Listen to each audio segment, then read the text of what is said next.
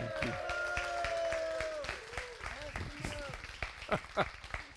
Thank you. I'm not sure about May 8th. We're not doing Embrace the Adventure on May 8th. I don't know about the date. Hey, this is what this is though. It is an exciting ladies Bible study that'll be starting in a couple weeks. We'll be giving you more information next week. Leanne Snyder will be doing this. It will be awesome. It will be exciting. So you can see her. We just kind of want to give you a promo to get you ready. Um, thank you guys for being here. I appreciate you coming out just for my birthday. We're having a little. no, we're not. I'm kidding. I told my wife, I said, I hope nobody knows this. But, but she said, there's this social media thing that has given you up. So, um, hey, it's, it's neat. I had another birthday. I hope I have many more. I hope you do as well. But thank you guys for being here. We're going to have a little, we're to have fun. I'm going to have fun. This is a different message today. Uh, I always come up here to have fun. I, I, sit there, and I know Matt and I talk about this. This is game day for us. I mean, I, I can appreciate what ball players go through. I mean, I, I sit there when, when I'm preaching and he's sitting there, it's driving him nuts because he thinks, I want to be up there. And when he's up here, I'm thinking, I'm learning, but man, I wish. But we, we, there's plenty of time and there's plenty to go around, so we get to do this. But this is a little different today. We're going to be taking communion in just a few minutes, and that's exciting. Uh, so a lot of things going on. So let me kind of let me kind of kick it off this way. Uh, first of all, if you're a guest, man, we're excited you're here, and we just do what we do, man. We reach out. Matt Matt had a hope party Friday night. Uh, we don't know. We, we didn't get a great camp. Over 50 kids here, a lot of volunteers. Uh, this place was crazy. When you can get 50 kids to come together, middle school, high school kids to come together on a Friday night in the name of Jesus, that's a win. That's a win. Now, yeah, yeah, that's all right. Now, that's a win, but it's not a big enough win. See, we're, we're, Matt and I are pretty selfish guys. We want to see the building full of teenage kids. I mean, that's the bigger win. We want to see, we want to see, yeah, we want to see it full and more because that's how we change generations. When we can start reaching these, these kids and even younger, and our, our, work, our teachers are back there right now working with your small kids, and that, I'm getting way off my message, but that's okay. I get excited about it. Man, we can start changing a generation. And listen, I turn on the news and then I turn it off because we need to change a generation. We, we, we need to change a generation, man. My, my, and I guess this is on me. I, it's my birthday. I don't mind. I'm 57 years old, and evidently we have done a bad job if you're my age. Because I've never seen, well, I guess I have, but it's, it's, it's kind of bad right now. Um, but Jesus, God's still in charge. That's the, that's the hope. Now I'm going to get on my message. I'm going to get on my message. So here, here's what, if you were with us a couple weeks ago, we had baptism. Exciting. Lots of energy. Still energy. My buddy's still over here smiling. He was smiling under the water. He's smiling out of the water. And he's, he's a changed man. And he and I, and I'm, Mike and I have talked about this. It, amazing. And so many of you that we baptized, I've seen that. It's just been amazing what happened. And we started talking about last week. I want to talk about this because this is what's so exciting. We did that baptism, baptized 34 people. That, that's amazing. But guess what? The next moment after that was over, we get to start over because we get to do it again. And that's so powerful to me that we get to start over, we get to start reloading. And right now, there may be somebody going, God, I wish I'd have gotten baptized. I wish I'd have gotten. Well, it's coming again. It's coming again. We're going to do it again, and we're going to do it again, and we're going to do it again. So that's kind of want to stay on that theme, and I want to I want to talk about it a little bit more today. And it goes back to this do it again theme, goes back to our vision, our mission, which was really Christ's vision and Christ's mission. And it came from Matthew 28. And if you've been around here, you've heard us talk about it, verse 19 and 20. And it basically says to summarize is go, make, baptize, teach. Go out, teach, go out, make people convert to Christ, baptize them, and then continue to teach. Go, make, baptize, teach. So we get to do that again, time and time and time again. And just when we think we're done, we get to do it again. And that's pretty exciting. Well, it's not pretty exciting. That's really, really exciting. So when we talk about that, there's a lots of things. We'll do a hope party again, I suspect. I know Matt Leonard. Uh, he's going to do another hope party or some variation of it.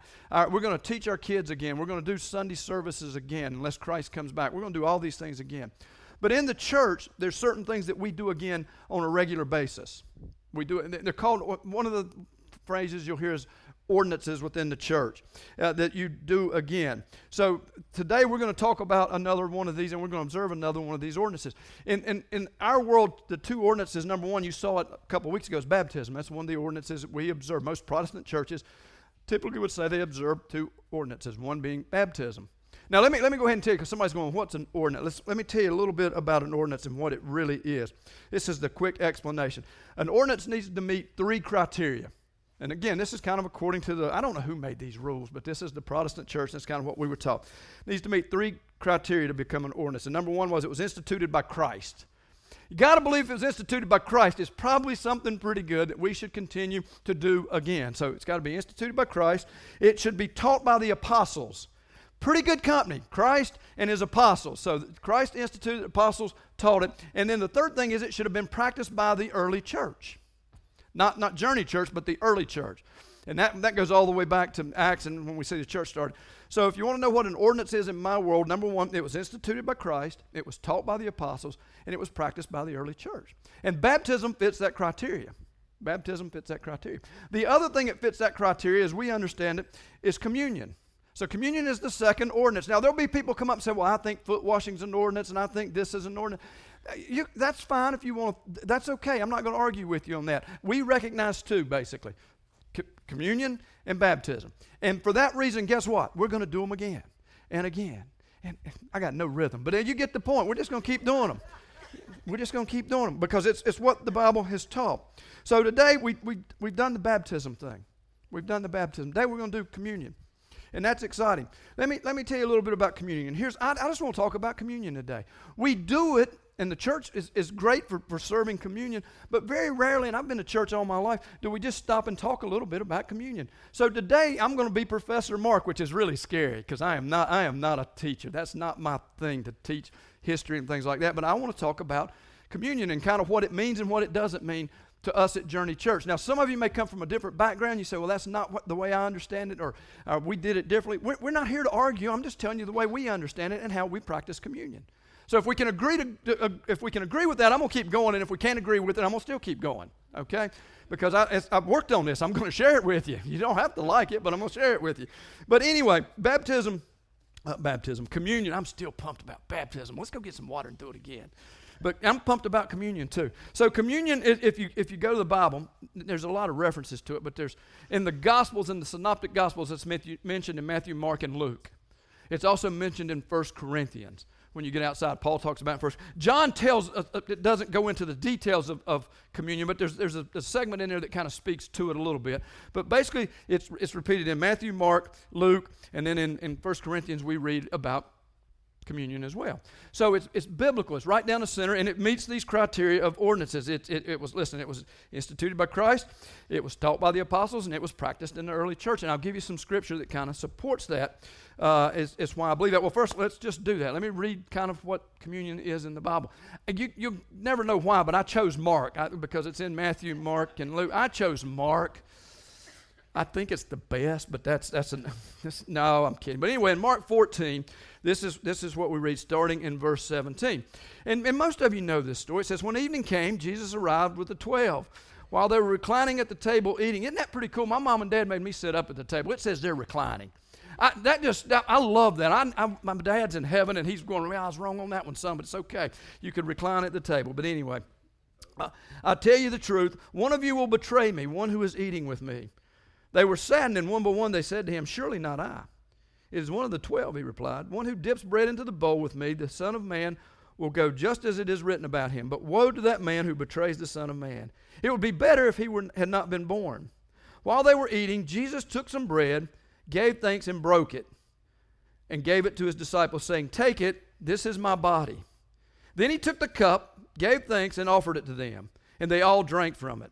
This is my blood of the uh, this is my blood of the covenant which is poured out for many, he said to them. I tell you the truth, I will not drink again of the fruit of the vine until the day when I drink it anew in the kingdom of God.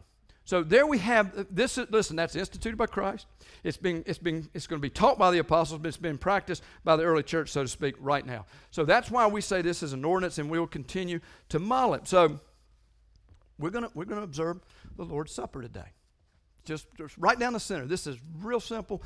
Real, we, have made a mess out of this over the years in the church, but we're just going to practice this. We're going to go through it. You'll, you'll hopefully share with us.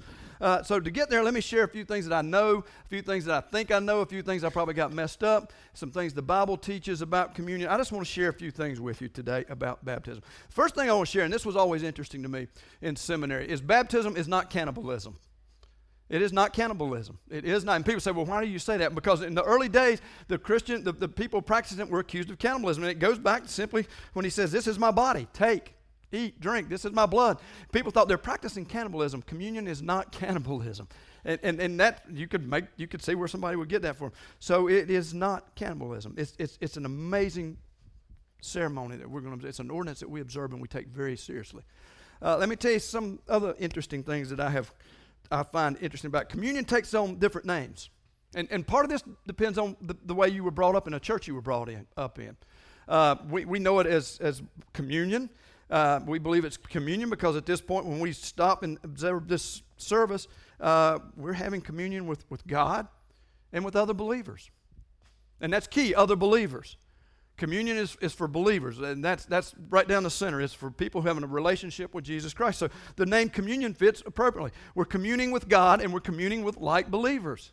That, that's just common sense, and I like that. I, I, that's, a, that's an amazing name. The Lord's Supper, I, I, like the Lord's Supper. Anytime we talk about supper, we, we, we think, I think about fellowship.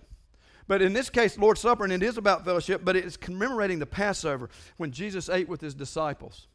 But when I think about the Lord's Supper, I, I, get excited because you guys know around Journey Church we like to eat together, and that's I think that's when we draw the closest when we can sit down and kind of break bread and we can fellowship together. And I think that's one of the beauties I've seen of communion is, is like believers come together, and, and we when we we take these elements and we, we share together. It's amazing. It's amazing. So we got communion, we got Lord's Supper. Then, then there's an, another name, and this one's interesting to me the Eucharist.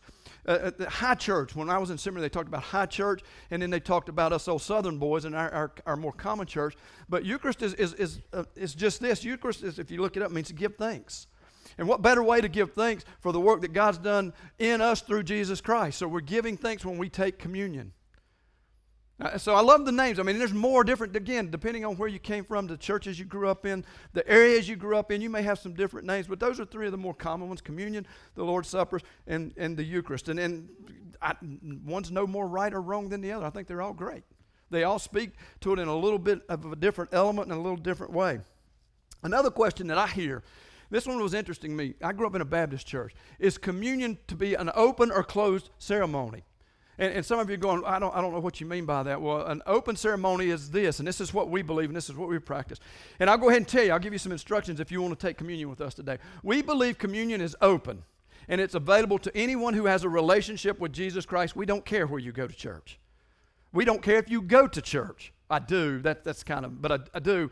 But, but what I really care about is that you have a personal relationship with Jesus Christ. I tell you what's kind of exciting. We've got people, that this may be their first communion after being baptized. Now, that doesn't mean it's their first communion because they accepted Christ.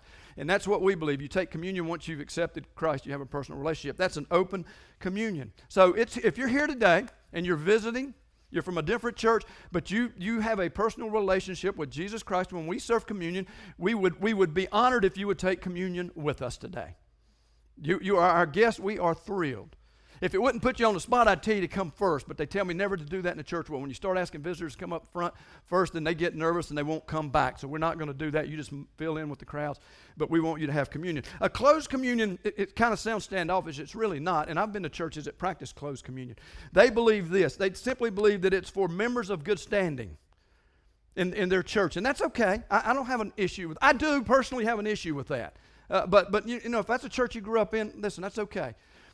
I don't know where that would come from because every model I see in here says like believers coming together, fellowshipping. That's, the, that's what I believe and that's what I like. But, but there, are, there are institutions that say we think it's just for our members who are in good standing. And I guess they can tell if you're in good standing. I love that one. they got more time on their hands than I do. I'm telling you. You're in good, you, whoa, you, you go back, you sit down. You are not in good standings. You need, I'm kidding. I shouldn't be doing that. So open, open, and closed. We just practice open communion now. If you're here today, I'm telling you, we're excited. If you have a relationship with Christ, we want you to come up and share in these elements in a few minutes. And I'll, I'll give you some specifics on how we're going to do that. But that, that's, that's, that's kind of that. Another question, this is multiple questions. These are the ones I really, really like, is, is I hear this all the time. Uh, who can serve it? Where can it be served? And when can it be served? Who can, I'm, y'all are looking at me funny. I'm telling you, I've heard this all my life. Who can serve it? Where can it be served? And when can it be served? Well, let, let, me, let me give you a good example. When I was in seminary, talking about who can serve, I was in seminary. Wasn't through yet. It's one of them told me when you become a real preacher. I, I, I, don't see much seminary in the Bible, but anyway, I went to seminary. Matt went to seminary, but, but they told me I couldn't serve communion because I hadn't finished seminary. I, that's fine. If that's what you want to believe, that's fine. There's no biblical model for that. I don't see it. Now, somebody's going to come up and say, well, what about that? I don't see it. But, but that's okay. If they, I, I had no problem with that. But, but if we, I've got a group of like believers together, whether I'm a pastor, I don't know what differentiates me and you. I mean, I, Jesus' blood was on both of us. I, it wasn't on me as a pastor this way and on you as this way. It just didn't work that way. So I'm kind of tipping my hand. But I, so I, who do I think can serve community? First of all, the Bible doesn't give us a lot of clear instructions on this. Now he gives us some real clear instructions, and we'll get to that in a minute. But on who, when, and where, I don't, I don't see a lot. But so who? So I believe this: if you have a relationship with Christ, you can take communion. I believe this: if you have a relationship with Christ and you want to serve it, I think you can serve it. You know what I think an amazing model is? Uh, one of the, the most intimate uh, communions I've ever taken was with like five people. And I don't know what's wrong. Maybe somebody, maybe Matt might come up afterwards, and if he does, I'll back off, and I'm being serious. I think you ought to practice communion with your family. I do. I think you ought to sit down with your family and say, guys, tonight we're going to pray. I mean, come on. Isn't that we want to live this life for Christ? Why wouldn't we sit down with our family and say, let's break bread tonight? Let's go through, we, let's recognize the fact that Christ died for us. I wasn't planning on preaching. I was just going to teach today, but that's a little preaching there. I mean, I, we, we, we got all these problems in our family. Why don't we institute what Christ told us to do? He said, Do this in remembrance of me.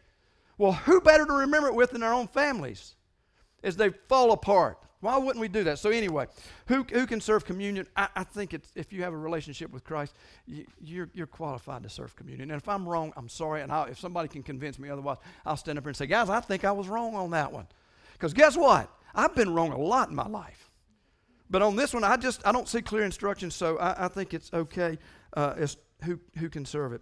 Where, where can it be served? Where can it be served? I think there's a little confusion on this one. In my world, there's, there's a little confusion. I've heard this occasionally. It should only be served in the, the sanctity of the church, in the building. Well, that goes back to my problem with the, the word church, which is, is really a gross misinterpretation. Because what they're saying is it's got to be served in the building. Well, that's not what a church is. A church is an assembly of like believers, of people coming together in the name of Jesus. I don't care what your building looks like. Coolest communion, another cool one was, was, was sitting in the mountains with a group of like believers by a waterfall. That was awesome. So, where can it be served? I'm going to go out on a limb and say anywhere believers come together. In your dining room, in your backyard.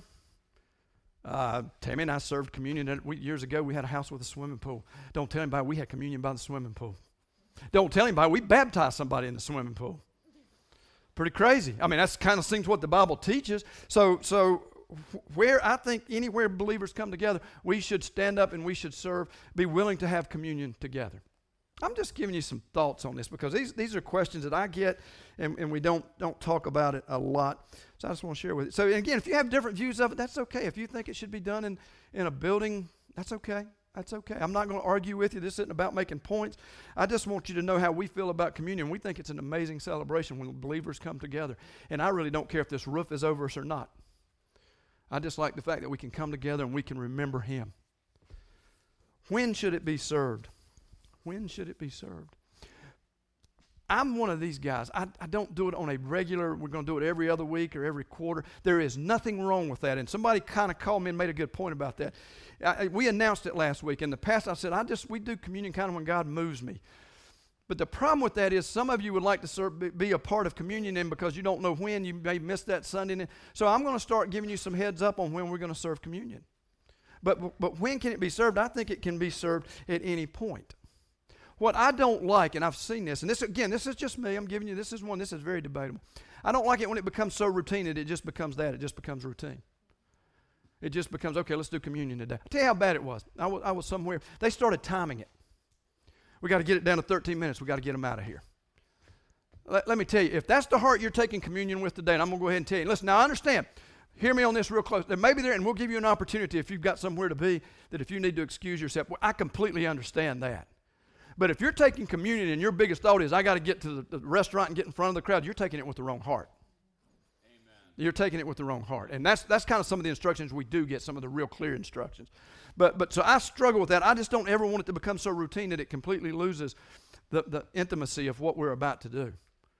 And, and I know you can do that. There's people say, well, our church does it or we did it that way. And I get that. I get that. And, and if you could do it, that's awesome. It's just a risk I'm not worth taking. So we're never going to, I don't think we're ever going to say we're going to do communion every fourth Sunday or every. So Matt may have a different idea. And listen, I, I'll honor this man. If he says, Mark, I think we should, then we're going to sit down and talk about it. Because God's moving him the same as he is me, and that's to try to grow a body of believers together.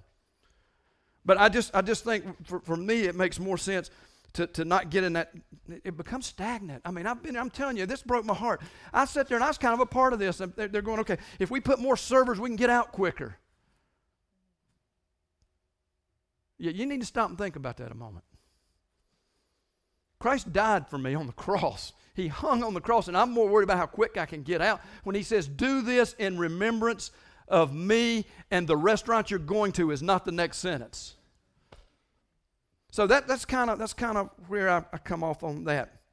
Uh, a lot of lot of lot of different ways we can look at it. Uh, there's there's different things we believe about the elements. Um, I, I, don't even know how to talk about it. I mean, I, will go ahead and tell you. People say, "Well, is it is it juice or is it wine?" I'm not telling. ours is juice. Ours is juice. Let me tell you why ours is juice. Matt, Matt, now we hadn't even talked about it. I'll tell you why ours is juice. I'll tell you why it's always going to be juice. Because we've got young children that are going to take communion. They're not old enough to drink wine. I'll tell you another reason we're going to do juice. There may be somebody sitting in this room that has a problem with alcohol. So we're not going to serve alcohol. If you want to have a drink of alcohol, I don't really care. My Baptist, I grew up Baptist. My Baptist buddies say, well, the, the wine, the, the, the stuff wasn't fermented. Then, then why did Noah get drunk?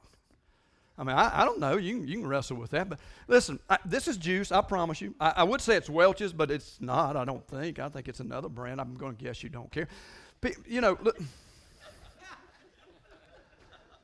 Just, I'm just being honest with you, but we're going to get real serious in a minute. But does it, does it, is it wine or is it juice? Ours is juice. Uh, the bread, I will tell you something pretty cool about this bread. I don't know about you guys. This, if you've had communion, this is unleavened bread. I, will go ahead and uh, take my wife. My wife makes this for communion. It's awesome. I'm trying to get her to make me a pie with it.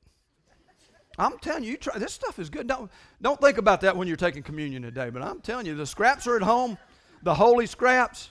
I, have had that debate too. I, I, I, had a debate with a gentleman years ago. The kids wanted the juice that was left, and he said, That's holy. I said, No, it's Welch's. I saw the bottle. Well, I mean, come on, guys, let's be real. Now, I'm, I'm telling you, when it comes time, we're going to get real serious. We will. But, but right now, I'm just talking about kind of how we see this. But, you know, another, I'll tell you something that is really interesting to me. Again, depending on the churches you grew up in, and I'm not here to debate this one at all. I have no, I have my opinions. Uh, there's, a, there's a neat term that a lot of churches believe uh, when, when we talk about the elements. So they would be more they would be more sensitive to what I was just talking about. But they consider the elements. They think they talk about transubstantiation, and, and that's a big church word. And it's it, oh, I mean, trans means to change substantiate means substance. But, but what they would believe is that once we consecrate these elements, that, that, that this, this, this juice is now the blood of Jesus. And that bread is now really the body.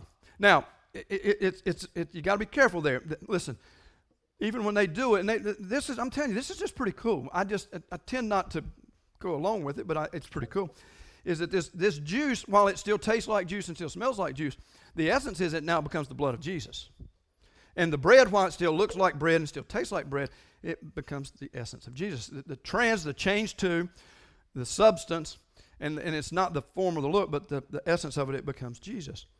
Now, so they believe every time, there are groups who would believe every time you take communion that the elements become the body and the blood of Jesus.